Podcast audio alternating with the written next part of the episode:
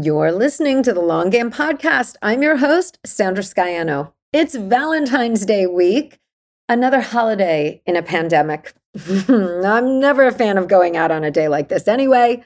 You know, Valentine's Day, Mother's Day, those are two holidays that restaurants mess up with their special menus and pricings, and it always feels so crowded and put together.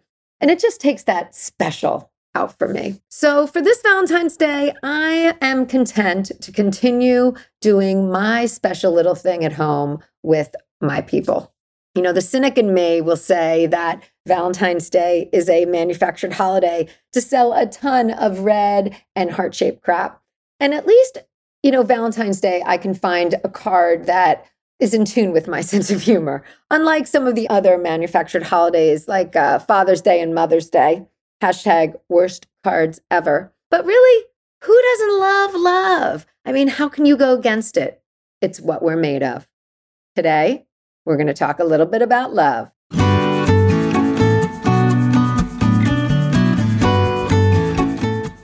You're listening to the Long Game Podcast with Sandra Scaiano. In a world where everyone is doing, it's easy to get lost in a sea of comparison, secret tricks, and promises of overnight success. The long game is my approach to business, the actual day in and day out philosophy that you have to show up, you have to do the work, and there's no quick fixes for long-term success. I'm a web designer, digital strategist, and energetic thinker, and I'm here to share the process and lessons I experience with my clients daily who are going through the same struggles of building a business as you are. We'll hear from successful entrepreneurs sharing their long game strategies, and I'm fun, so we're going to have a little fun along the way too. Thanks for being here. Let's get to today's episode.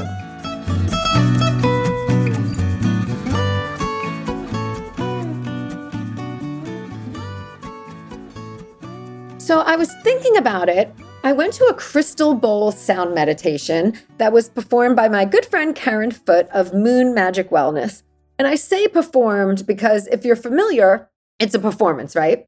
She lends herself and her energy to the session. And if you're not familiar, crystal bowls are like big glass bowls of various sizes that you run a mallet along the rim to produce deep, penetrating vibrations and sound.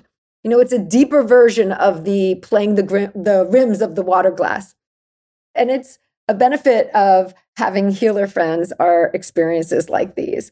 And, you know, so while I was there, I was trying to get in peace out mode. You know, I was laid out and trying to relax. And that's when all the thoughts just come. You know, when you're trying to relax, you get to clear your mind a bit. But I spent a portion of my getting settled time thinking about my kids. You know, are they okay? Is my daughter jumping on her bed, falling and hitting her face on the shelf? You know, is this a form of mom guilt? You know, finally, I was getting some time away, some alone time, and I was only thinking about the people that I have been trying to take a break from. So I'm not a mushy mom type or the type of mom who thought I was destined to be a mom.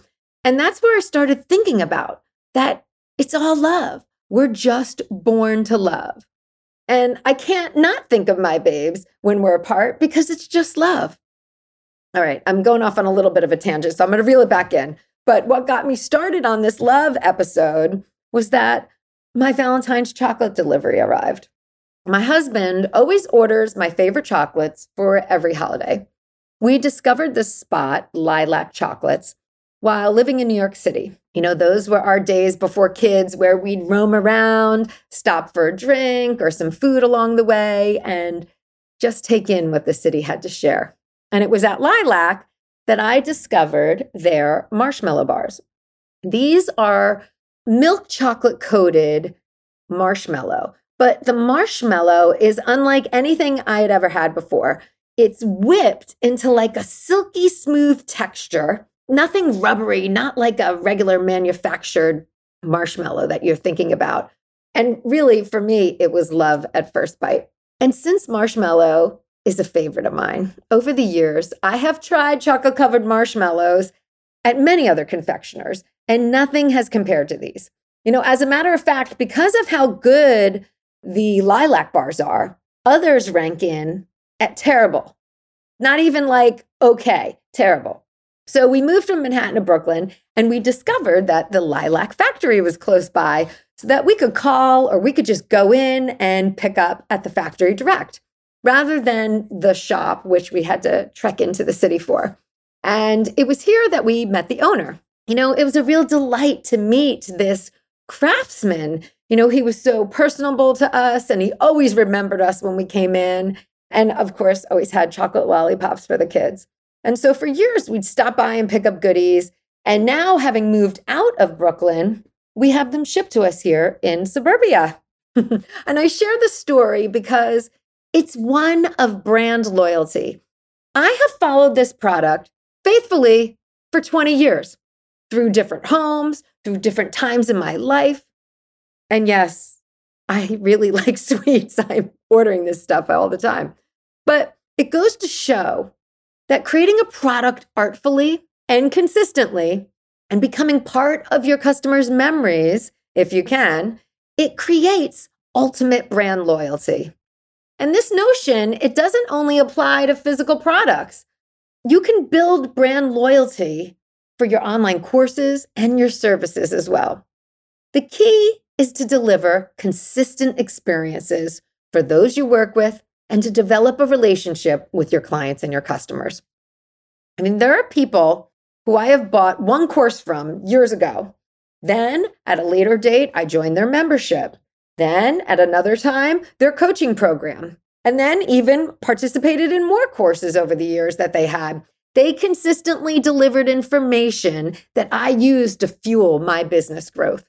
And over the years, because of that, I created a real life relationship with them. Brand loyalty right there, right there. And as service providers and course creators, we tend not to think of ourselves as a brand, but you so are. Your brand is everything that you do. It's your work and how thorough it is. It's how you make your people feel. It's what you reveal about yourself in the process. And of course, it's the look and feel of all your touch points working together. You've got a brand, and the more you start thinking you do, the more you can use your brand to connect with those you serve and start to build brand loyalty. Keep this thought in mind as you go forward with your work. You are a brand. All right, this is a short one this week, and I'm sending you all lots of love. Hop onto Instagram, comment on this episode's post, and let me know one thing that you are doing to share the love of your work with your clients and customers. And I'll see you next week.